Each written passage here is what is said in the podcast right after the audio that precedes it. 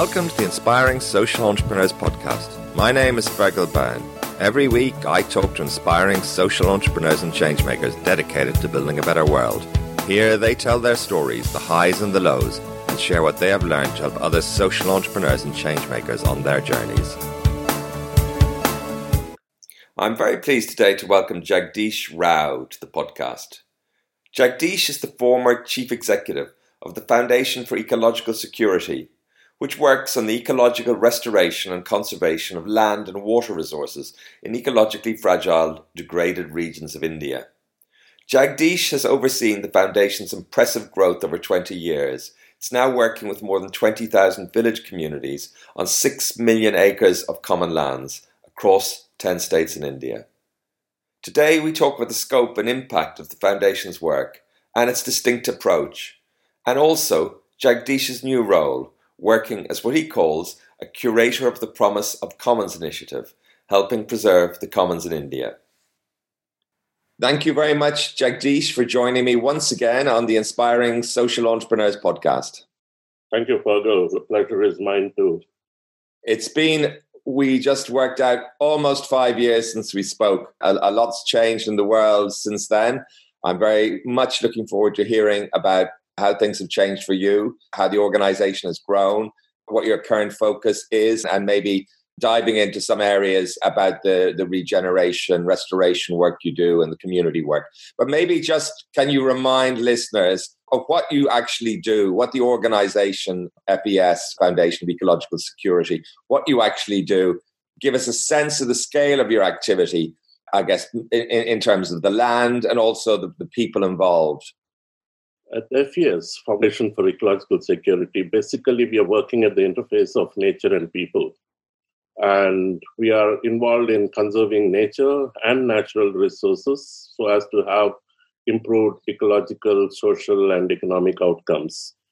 By working in areas which are somewhat remote, adjoining forests and pastures, we're working with basically a large segment of rural people in the law, as of now, we are working with something like 35,000 villages in different parts of the country and uh, reaching something like 16 million people and working on some 9 million acres of common lands. Right. Now, what, what are you doing with that land? What, what, what does it mean to be working on the land there? Fundamentally, there are three aspects that we engage with. Um, one is to strengthen collective action amongst the village people. This, this is very latent in rural society, uh, where people sit and resolve and regulate themselves around what should happen in their village and what is not done. That kind of a fabric is slowly getting eroded. So we get uh, people to organize themselves, frame rules and regulations to manage their natural resources. The second important element which we work on is transferring so called wastelands or public land, which are locally understood as village lands, common lands. We transfer the property rights of that to the village people uh, in the name of the whole village rather than individuals. The third piece that we do is wherever the ecosystems are under disrepair, we access public funds and help village people using their local wisdom restore forests or pastures or water bodies essentially these are the three core elements that we work at scale. And what is the scale of the problem that you set out to deal with? It's uh, estimates show that it is somewhere in the range of 205 million acres, 200 to 210 million acres of land, uh, which are in various records managed by different departments like forest department or a revenue department or a a, a panchayat raj, that's a local councils kind of a department. So these are this the potential is 200 plus million acres. We are somewhere in the range of some 9 million acres as of now. And this 200 million acres, what's the problem with this land? What, what needs to be done in, in your view? This, this comes from a larger understanding, which is, you know, fashionably called as the tragedy of commons, where basically the presumption is village people are not capable enough to manage such shared resources as a result of which governments tend to centralize it and they're managing it, which is somewhat ineffective and costly. And the second option they choose is totally privatize it to individuals or corporations. Uh, this is the you know the larger problem from a ownership dimension. There are other deeper mindset related issues that village people are dumb or women cannot take decisions or they're not capable of t- taking decisions. This is the larger narrative which which underpins this whole thinking.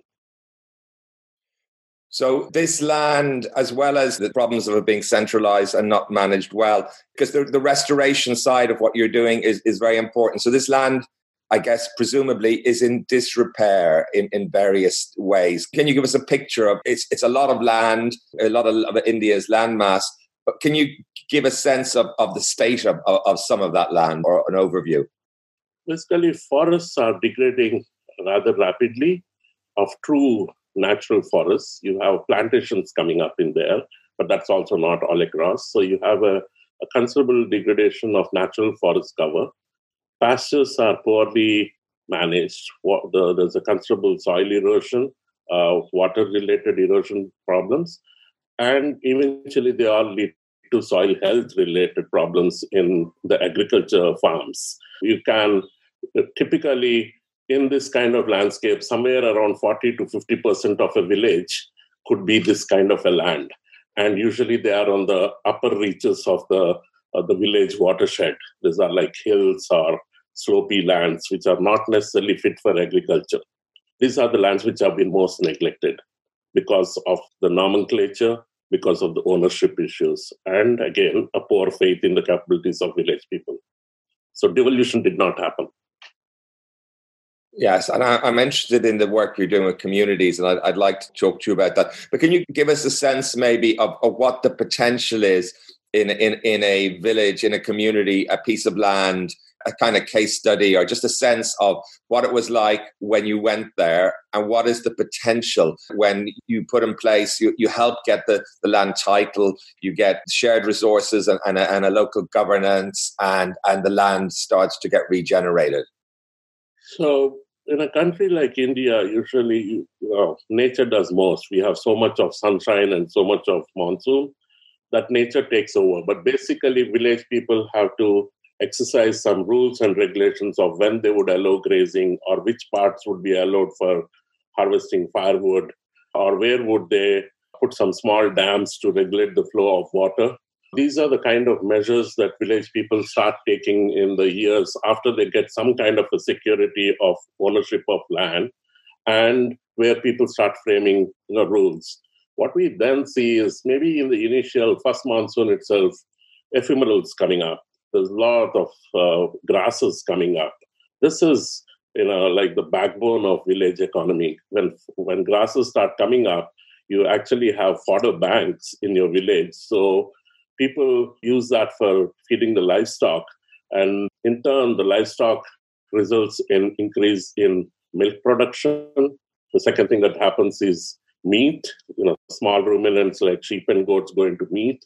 So you're having small ATM machines in your own house. Whenever they need money, they sell a few sheep or goat.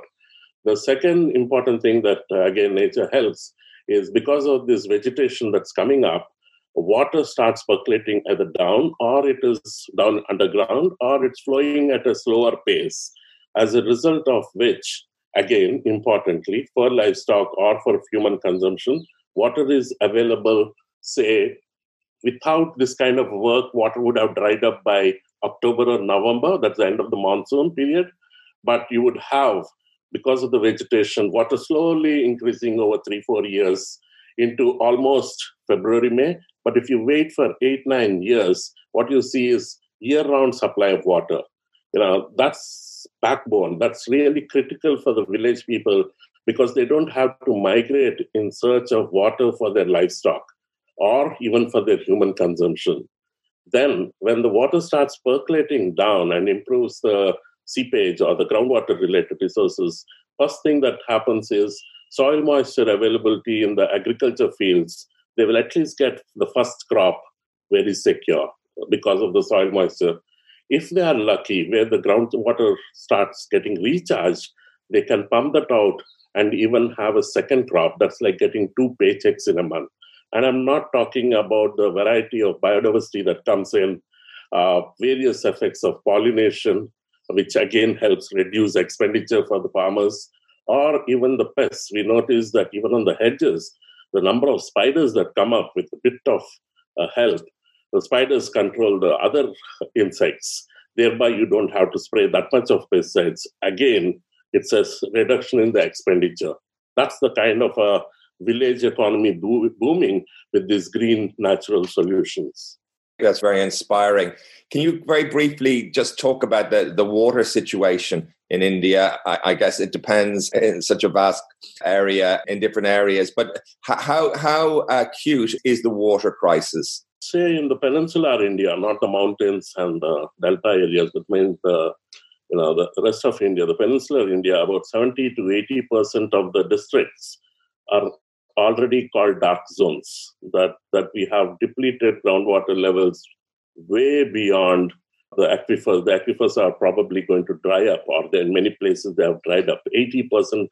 It's like sitting on a bomb. That's the kind of a scarcity on water, groundwater related problems that's quite extraordinary. has it deteriorated significantly in, in, in, in recent years? In the last uh, two decades or so, basically, the laws that govern water, and groundwater in particular, are very poorly framed.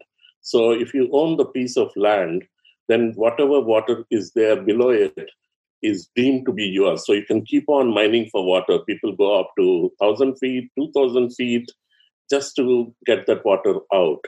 And uh, this has probably increased because of the electricity is uh, subsidized in many states in India.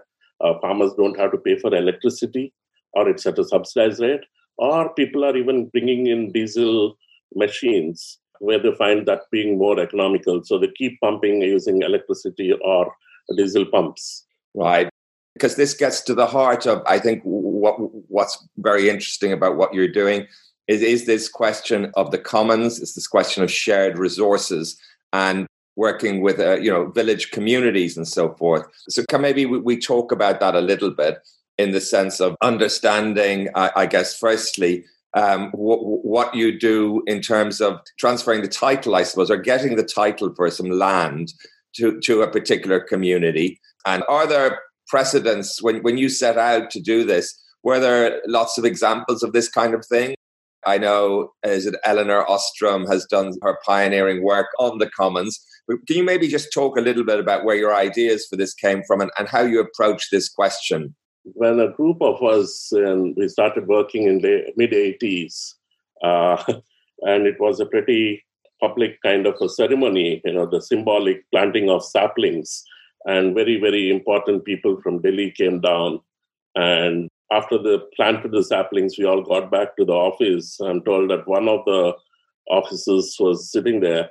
Uh, he noticed a person sitting in a corner of the room, and he was not speaking much. He was not saying anything. He was just a visitor. We didn't know who he came for or whatever. After some time, when one of us approached, that person said that he was from the district magistrate office, and he was slapping a notice on us for trespassing on government land that was the first time we came face to face with property rights.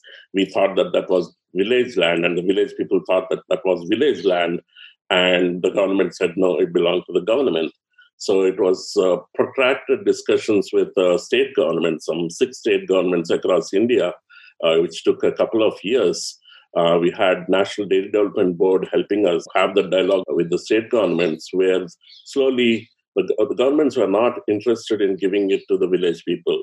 So we had to tell them, we had to show examples of how this was happening on the ground. And a couple of uh, bureaucrats came and visited us, and then they had uh, some genuine questions of how village poor are included, or is it only the big people in the village who are, who are appropriating? So we had to show membership details, as a result of which the first state government that happened uh, that allowed this kind of lands uh, to be leased because they want to try it out. They didn't want to pass on the whole ownership in one go. They gave us a lease of 30 years and they said that we would watch.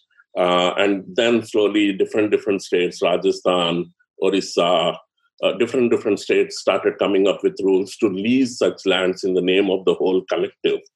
Uh, in mid uh, 2000, uh, that is 2006, government of India came up with a, a fantastic act, which is called the Forest Rights Act, which states that it is correcting the historical injustice that tribal people, indigenous people, should actually have owned this land, but injustice has been done to them in the last 60 years of free India. So they came up with this act to say that all this land should be given. If it is a farmland, it is given to the individual tribal, or if it is a whole forest, then it is given to the village as such. So this were you know, dramatic uh, developments that happened in 2006 or 7.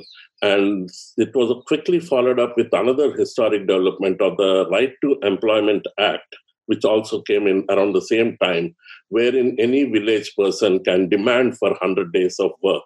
So public monies were being put in basically to address rural distress issues. But uh, this money we started using for restoration of uh, uh, village commons. Once the land is given to the village, the villages form a cooperative or a, it's a panchayat here, and then they start using the public funds and restoring the system presumably you're operating in, in different situations with different existing power relations. So some some villages might be more equitable than others but presumably there's still strong elements of patriarchy and also inequity in terms of the larger wealthier and more powerful people in in the community. So can you talk a little bit about that? How you create this more broadly spread governance so yeah, that's a very deeply uh, you know inherent problem in many societies across the world. I imagine in India we also have an added layer of a caste system, which also plays out very clearly in the way power dynamics unfold in villages. But in the way we pick up the landscapes, are typically these kind of landscapes there would be about 90% of the people who belong to more or less the same socioeconomic background and you might have 10% of the people who are you know, on the other side, extremely powerful, maybe more endowed. The people who are, you know, better off also need to be included in this. That's the whole thing of commons. Everyone in the village comes with. And they do clearly see much higher returns coming to them too. Uh, because of the increased, say, water availability. It is their agriculture land. Usually, this 10% of people own more land or more fertile lands or more lowlands. So they started championing also that this needs to be done. There, the challenge then is how do you include women who may not be so vocal or the very poor people? It's not a problem which could be fixed in a decade or less, but that is the push that you need to keep giving. Wherein, say, wages in uh, the 90s when we started working, men and women were not being given wages in rural India by governments, by ordinary people. But we had, when you're a member of a, a village as an equal, then everyone has to get equal wages. So we were probably the first ones in, in as early as 90s to ask clearly the village and push them back that both men and women have to be given equal wages. And that was one we had. We were also challenged by the village people. They did not agree. It was not easy. It took a year, maybe in some villages. But once they started seeing the, the true sense of equality, that everyone here is equal, they slowly started relenting to it. Now, the Right to Employment Guarantee Act at the national level has equal wages for men and women. So, small pushes like this will move the needle towards a more equable society.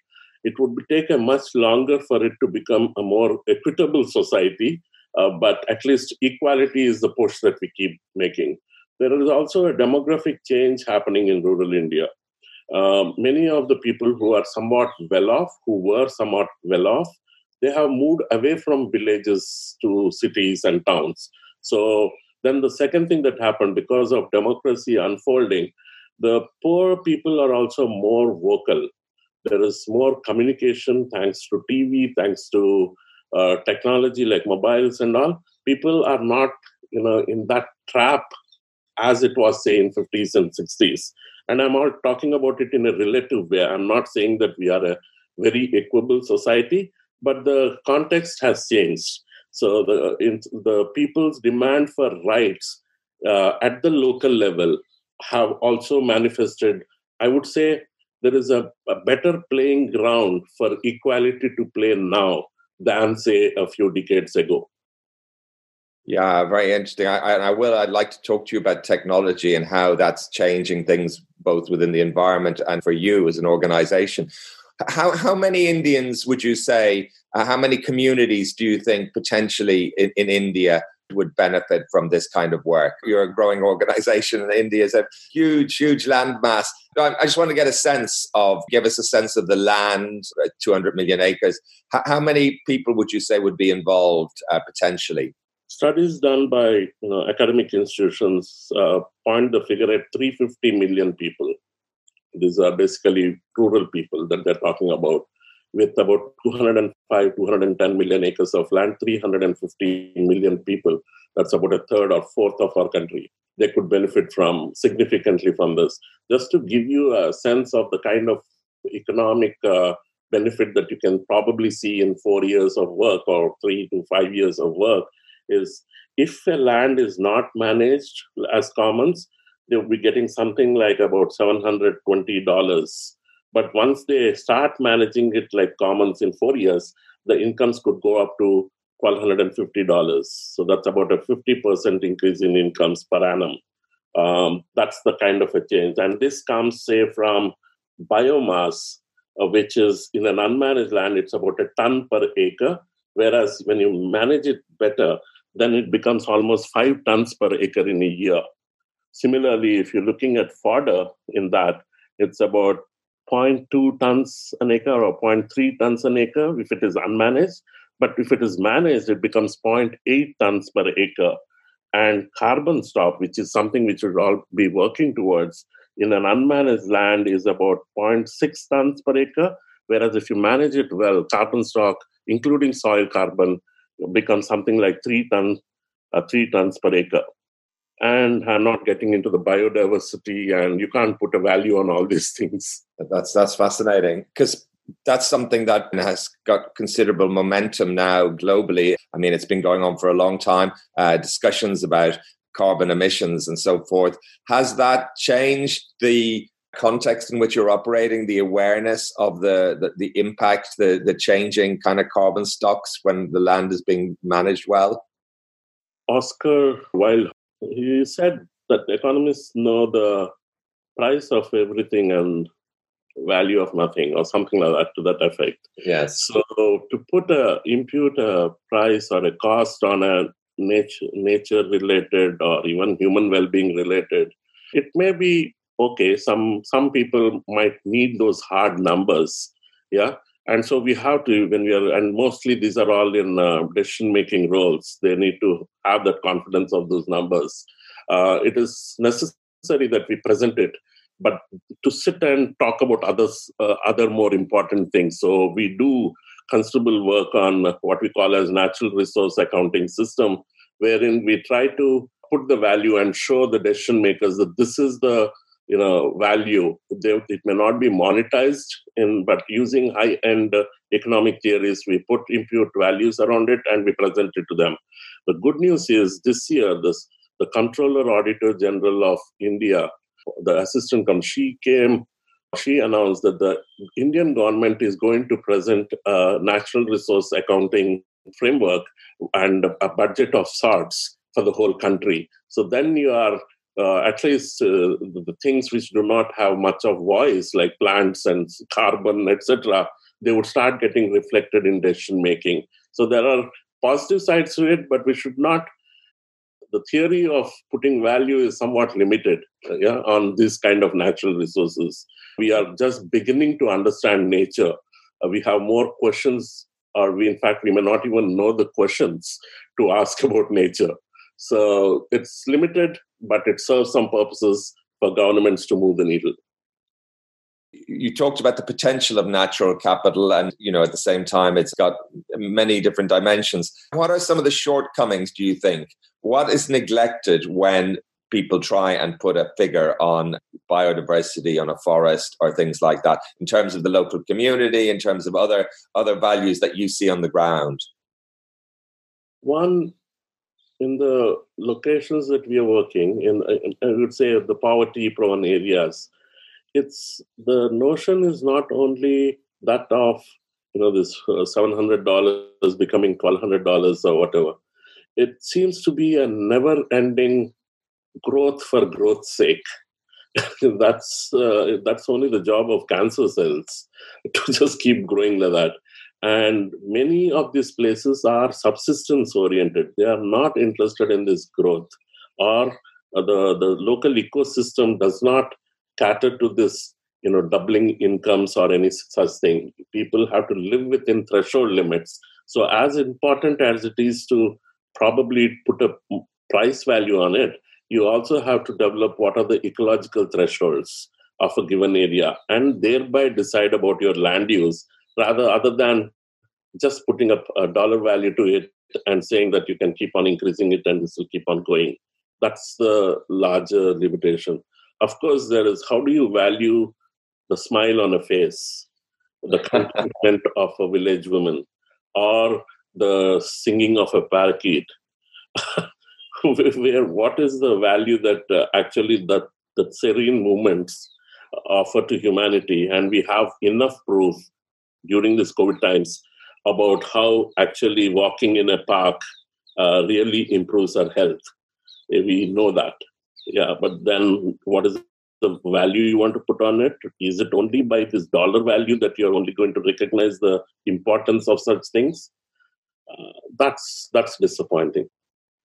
And I think sometimes implicit as well as an idea of adding value in making something more valuable. So I think traditionally there's been an idea that a piece of land that's not being somehow, you know, capitalized or, or developed or being used productively is not a good piece of land. So we developed another uh, technology product around that tool with along with an organization called Indufor, basically we have developed it from the perspective of village people basically to counter such uh, you know offers that come from some land grabbing initiatives it tells you you know by putting imputing costs the same old natural resource accounting thing village people do it and they know the value of their land so that when someone comes to take away the land and they're offering some say 5 million these people, if they know that uh, it is actually 7 million, they're on the uh, they're talking to them that we don't need this. So those numbers, if at all village people have also got into the numbers, they have a good enough tool to sit and negotiate what is the right one. And in fact, it also helps motivate them. If at all that, if at all people have gone into a monetary world, that this is the value. If you had to buy it somewhere, this is the value. Yeah, it's very interesting. I'm interested in the time frame and how you think about rehabilitating or regenerating these lands. You were talking about some of the impacts over 10 years. Also, you were talking about already the massive increase in, in biomass just within one year. Can you talk about how you balance shorter term, medium term, and longer term considerations in the, regenerating the land? And presumably, as well with with some of the longer term goals and so forth that might have uh, short term implications in the sense of there might not be so much profitable opportunities. If you're saying well we need to focus on projects that are going to be five to seven years or over longer t- time frames if you get my sense. Yeah. Like i explained prior you know for the uh, immediate uh, water availability in terms of ponds that happens even within a year. Um, if you plan it well. And that's where, again, technology and science could be helpful. But uh, we clearly see further improvements almost in any year. We need to immediately connect the short-term needs, but with a longer-term horizon. Forest takes, you know, decades, centuries to grow. But uh, you need to have that long-term vision. But farmers are also interested in short-term benefits. So fodder is something which immediately comes in. You wait for three, four years, then you're having much better firewood, which is again a big thing. Uh, you also have a lot of supplementary diet like berries and you know tubers which start coming in and which supplements the local food habits. And if you wait longer, then you would have even uh, trees, which could be for timber or even for trees giving other forest produce, which will directly go as cash income uh, to the village people. So it's that a combination of immediate short term needs with a, a long term perspective. Uh, in order to give you another example of, uh, say, water related and how you bridge this short term and the long term, I was talking to you about the depletion of groundwater. And uh, we, we partnered with um, Arizona State University and with International Food Policy Research Institute and developed experimental games, basically using game theory. Uh, Ostrom was also involved in the initial stages of this uh, before she passed. Um, uh, basically, village people sit and look at um, groundwater related problems and the theory of the tragedy of commons and play games like a simulation game wherein for the first round people are not allowed to talk uh, and they will be given choices of whether to go for a water intensive crop like a sugarcane or a, a, lesser water demanding crop like some maize or local millets. And they are supposed to take decisions and they are not supposed to talk. And you play the round for you play the game for 10 rounds, and you people start visually seeing uh, how their water is depleting by their you know in every decision they are taking and people are not talking amongst themselves. The in the second uh, round which happens say on the same day but in the after after playing the first round before either they are depleted all the water or not where people are allowed to talk amongst themselves. And then people start discussing okay you're going for sugarcane this year. Uh, we know that your daughter is getting married. So you are allowed to do that, but next year give me the chance. And people start framing rules and regulations around it. And this combined, uh, then automatically people start seeing that the benefit of communicating, framing rules, regulations amongst one another allows the water to survive till 10 years in, in good play. It might even be a sustainable level of harvesting. So people should come to the short term needs of either a sugar cane or a millet load water demanding in by discussing amongst themselves that this is the total water budget and the demand is so much and the supply is so much so what are we going to do about it? And then you take it towards a 10 year horizon people start developing rules mechanisms uh, which will be at a sustainable level of harvesting or at a uh, at a level where they don't cross the threshold uh, too much so we unfortunately neglect the, the other social elements when you come up with technological solutions. So how do you bridge this to uh, so that people are more informed with data, with technology, based on which they can have a much more informed decision making. That's the kind of work which we are doing now in maybe about in four states. I think about thousand villages where these complex, wicked problems like groundwater uh, can be addressed through discussions. And of course, you need government programs along it. When people want to frame rules of uh, how to get better incomes, even from the millets and maize, then they would probably need a good quality seed. Probably they'll have to have better agronomical practices or come up with technology like drip irrigation instead of just overflooding the water. So these things in combination will work and move the system towards a better, uh, I would say, a more harmonious long term planning. That's fascinating. I, I, you you say you're working in, in, in, about a thousand villages. What's your experience been? Because I guess from a government perspective, these are seen as uh, rural people, uh, uneducated people, maybe people that that they, they wouldn't necessarily see as having the the capacities to to self manage and to make the right kind of decisions. I'm also interested in in the timing the patience that it takes to develop to, to educate or to create a context in which people you know can become informed. Because so many of the the climate crises where environmental crises we're facing are are urgent and and where everyone's rushing to take action and and, and to move forward and and to you know with plans and things. But but it seems from what you're saying that it takes time to communicate and to deal with the the education and the social uh, side of things. Yeah so there are many elements in your question. Definitely, there is a deeply embedded one kind of science, you know, which is talking about high irrigation, high intensification of agriculture, and including me, I was also you know, a student of one of those agriculture colleges which talk about that kind of uh, agriculture. So it's very difficult to change their mindsets.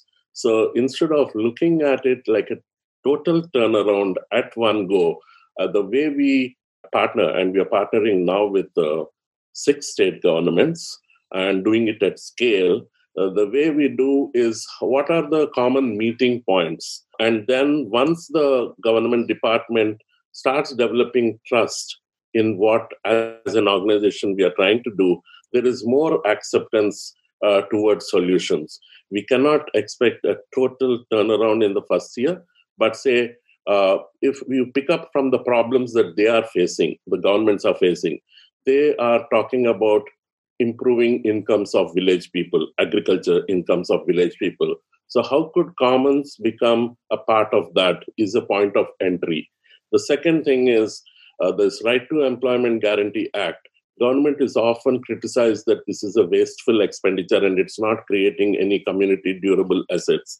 So, how do we improve the functioning of NREG so that you are creating such durable assets like improvement in groundwater or ponds or forests. So we programatize and help the government design that program, and then we assist them in implementing it at scale. Now, when you're implementing it at scale, initially we used to depend on this trainers of training kind of an approach that you have some master trainers, they in turn go and say, train some more tra- uh, trainers, and they would in turn go to the villages. That's the kind of. But in the last year, and it worked very well during COVID uh, lockdown times also, uh, we adopted something called, which is known for, it's called ECHO, uh, ECHO. And people tried that for large scale public health training related aspects. It's a kind of a navigated learning model and done digitally. So what we did was using that framework, we developed something around water, around this Right to Employment Guarantee Act, around Forest Rights Act.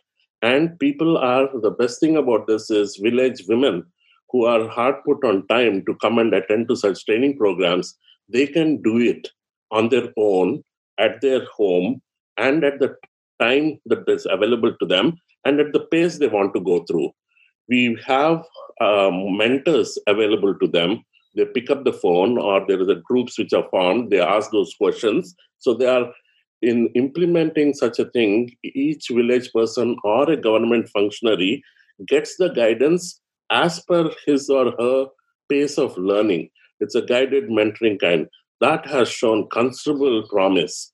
Of course, this has other challenges where you don't have mobile, you don't have internet, uh, or women do not have those phones. But that problem, we need to fix it. That is about 30% of the problem, but you're at least addressing it to the 70% of the places where women are having or where there is internet or, uh, you know, or such. So that's the kind of a scaling approach that we're doing. Because I wanted to talk to you about how you're organized you've got a, a, massive footprint in terms of the number of villages and, and communities you're working with. How do you organize that? And can you talk about the changing role of technology for you as an organization? Yeah, if you if you remember, the number is 200 million acres. Yeah, we are currently in something like 9 million acres. For the last four or five years, I think uh, since we spoke last, we have partnered now with about 104 other nonprofits, other NGOs. So it is making our software run on their hardware where they are the actual champions, they are the heroes in their locality. Working with nature also requires a greater nuancing which is needed around that particular context. What happens in Rajasthan cannot happen in the other side of India, which is Orissa. So you have local NGOs who are championing this, and we provide them services in terms of this say training programs in terms of technology products in terms of communication aids we also sit with governments so that the governments are coming to common forums. That is the scaling model that we are looking at, uh, which if we have to reach, uh, we may not be able to reach 205, but our target is to reach something like 30 million acres in the next five years, that is 2024.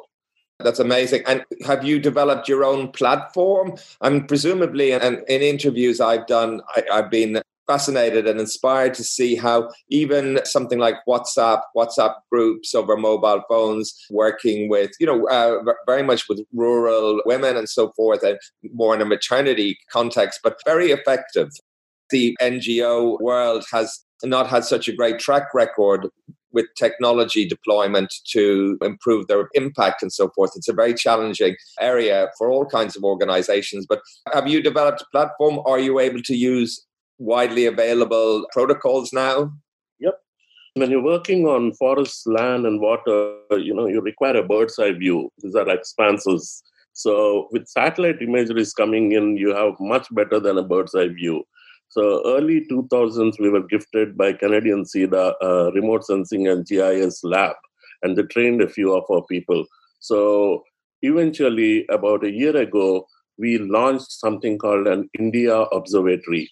This is a one-stop place where you can get village to national level information about 1600 parameters on various social, ecological, and economic parameters. When the social, ecological, and economic parameters are interwoven, you have systems thinking happening at the local level. The idea is to basically take it to the end users like village people who are cut off from uh, such data information. People call it the last mile, we call them the first mile. And how do you see, how do you develop tools, products which are user friendly for them and where they are determining the local developmental needs? And we have done very successfully tools around landscape restoration. It's called CLART, which would tell you where to plan for what kind of a restoration measure this have been accepted by governments. They are also using this in about four states so that this huge public investments, the Right to Employment Guarantee Act, it's something like 4 billion US every year. How can we improve the behavior of the expenditure so that all these are resulting in somewhat informed decision making and where village people are in the center of decision making? That's the moment. So we have several tools. The idea is not not that we develop it, we develop the tool or we develop the data source or whatever. How do you pool? How do you collaborate with various organizations, various data? You know, everyone is coming out with a tool or an algorithm or an analytics and throwing it out. We are interested in pulling them together, contextualizing it for the village people, and seeing that the data is creating the delta on the ground. That's the business we are into. That's very interesting. And I would like to ask slightly contentious topic, I suppose, but this question of digital identity for rural people and so forth. Now, I'm, I'm not very familiar with this, but it's had a tremendous momentum in India. It seems a big uh, investment and not without critics in terms of the level of centralization and so forth. And we know that data can get misused. We know that data can, can get commodified. Can you situate or, or give us a sense of the, the context for these major, major initiatives across India for digital ID? Is it working? Is it a good idea? Are there safeguards, rails in place to, to stop abuse? Mm, there are big, big issues around that and data privacy and what is the data useful and how much are you in control around it. There's a, a lot of criticism which you must have read and which we also subscribe. You know, having said that, do we allow this, you know, clean sweep to happen and then we come about, uh, uh, you know, opposing it or confronting it, or can we, you know, data and knowledge is also commons. Should we occupy that space as equals? Like a Wikipedia is a commons around knowledge, or a Linux is around the digital world. The yeah, like Windows, you have Linux.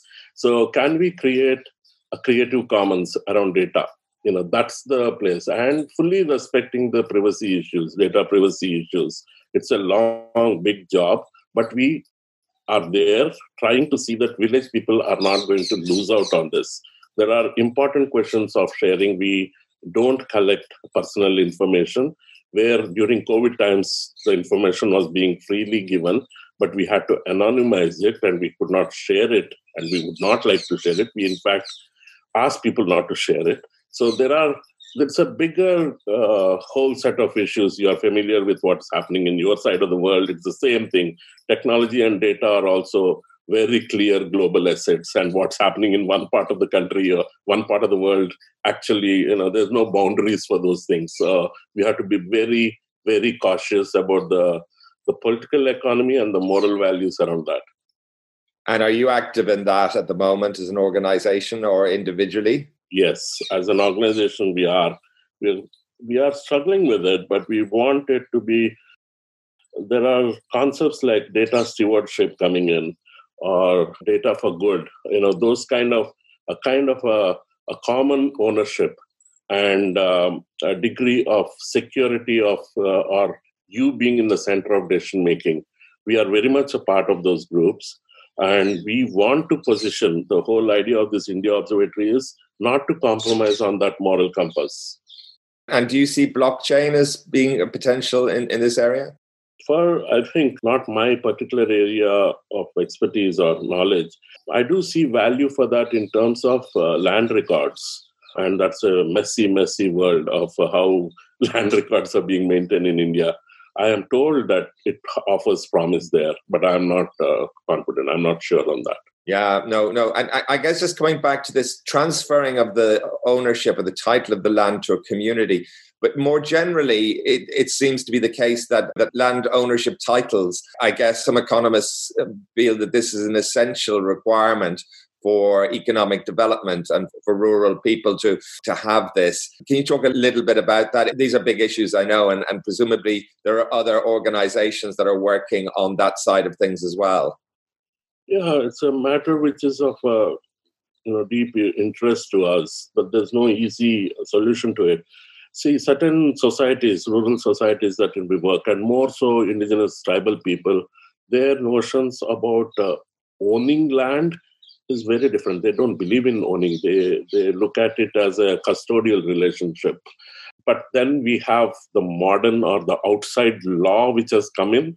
Not that it has come. Probably India had it for a few centuries, but those laws are very clearly fixing or ascertaining a kind of a property or ownership issue which has got very deeply into the way developmental world has progressed. What we are trying at best is because in the lack of recording of their customary rules which are very formal to village people not this they might see we usually dismiss them off as informal but no they are very very formal to the village people. How do you synchronize it with the outside law that happens Forest Rights Act uh, somehow captured that well. They fully put the whole onus of uh, decision making totally in the village, in the hands of the village or in the hands of the people. So there is a good opportunity to fix the notions of the custodial relationship with the developments of modern property laws. There is a lot of criticism of you know property being the essence of development, of growth, of you know all the isms in the world. The other side also like the other isms also have i think ownership in certain societies was very clear. You would not allow someone else to sleep in your bed. Yeah. So there was something else that was happening in the other side of the world too. That is going to be a big big debate. Our main interest is when the corporations or governments or outside people coming in and try to claim the land of the village people are these people on a negotiating table or not? They might have their own custodial relationship, their own customary ways, but if they have the paper, then they can they are in a better position to negotiate the land with the outside world. That is the reality today. If it was a different world, maybe we wouldn't have got into this whole recording the property rights. Yeah. Yeah, pragmatic way of, of dealing with it. Because I wanted to ask you about this. You talk about systems approach, systems theory, and this initiative to a platform for all the data. And as you already pointed out, sometimes this can be a double-edged sword in one sense. You you know, valuing nature is something I'd love to talk about to, to you about more. But I'm just wondering how that sits with the indigenous peoples and you know, we, we live in a world of great scientific breakthroughs and a very scientific oriented society what lessons are there from, in your experience, from the indigenous peoples that you've worked with in terms of how they think about the, the land, the biodiversity? They are also rapidly changing. Yeah, mainly the younger people coming into towns for search of jobs. and other opportunities. But what seems to be underlying that kind of a society is frugality. Very, very minimal use of resources and consumption levels. That's something which the outside world has to learn. I thought we were getting there during the COVID initial months uh, when we started seeing Himalayas uh, from very distant places uh, in Punjab. Uh, so I think the the second important thing which we should learn from them is about the their identity is defined along with nature. It is not as if they are two separate things. They're, the way they connect to rivers, to banana leaves, or to a forest, or to bees, it is very deeply a kind of a, a coexistence that somehow got that thread of coexistence got attenuated in the way modern society or the outside world grew. I think there is a, a lot to learn from tribal people on that coexistence of nature and people, uh, particularly in human dominated landscapes. Yeah, very, very interesting. One area I would be interested also in getting your perspective is so much of your work is connected to government work as well, these major government, these laws, but also at state levels, working with states to develop policies and commons. I think you were talking about those kinds of things when we last spoke. So this is, I guess, part of a broader systems approach as well, working with, with the government to create these initiatives at scale. What what are a few lessons you you learned, would you say, in terms of working with government in India? Um, good that you raised this issue. This is, you know, in the current parlance, it's called a systems change language. And that's what we are looking at. If, if at all we have to address 200 million, 200 million acres of land, and there are many actors like governments, uh, public representatives, technology people, media people, judicial people, NGOs. How do you join the dots between these seemingly you know disconnected actors? That's uh, and what kind of a uh, the current configuration of the system is not at least in some areas it's not working for the poor people though we might have the law though we might be spending money it is not leading to desired outcomes yeah? So how do you work with these actors these uh, policymakers or judiciary or uh, other ngos or the technology groups to shift the system so that it is probably more inclusive of women more connecting ecosystems with the economic development? That's the kind of work that we're getting into. That's the whole progression that we are making. Instead of we doing it and we scaling it we how do we partner with say 100 other organizations or 500 other organizations? So that everyone is championing for this kind of a change in the system and creating that pull in that ecosystem where the public representatives and the decision makers start connecting the dots and convening uh, various groups to come together so as to address uh, the weak capacities in the system so as to bring about desirable changes in the programs, and lastly, to improve the accountability and transparency that these public servants have towards the larger society. That is the larger movement we are moving towards. So it's focusing not so much on the organization, FES as such, but the whole ecosystem. We are calling it, and we are more interested in an ecosystem organization where all players, be it technology, be it media or NGOs, are coming together for this larger purpose of nature and people. It sounds hugely important to create change at the level that's needed. Clearly, patience and taking time is something you've talked about at the beginning. I guess is underlying this is to you know communications and so forth. Are, are there one or two other pieces of, of insight, I suppose, in terms of ways of thinking about engaging with states and, and with judiciaries and with these different government type bodies? The onus of responsibility actually lies on us. We, I always keep telling my colleagues that we failed, that the commons has not been taken up as an important problem for the governments to handle. But the problem lies in the way governments are, these big players are organized. They're very sectoral. So unless we present our solution as as a value interaction with their priority it is never going to be accepted in the larger system.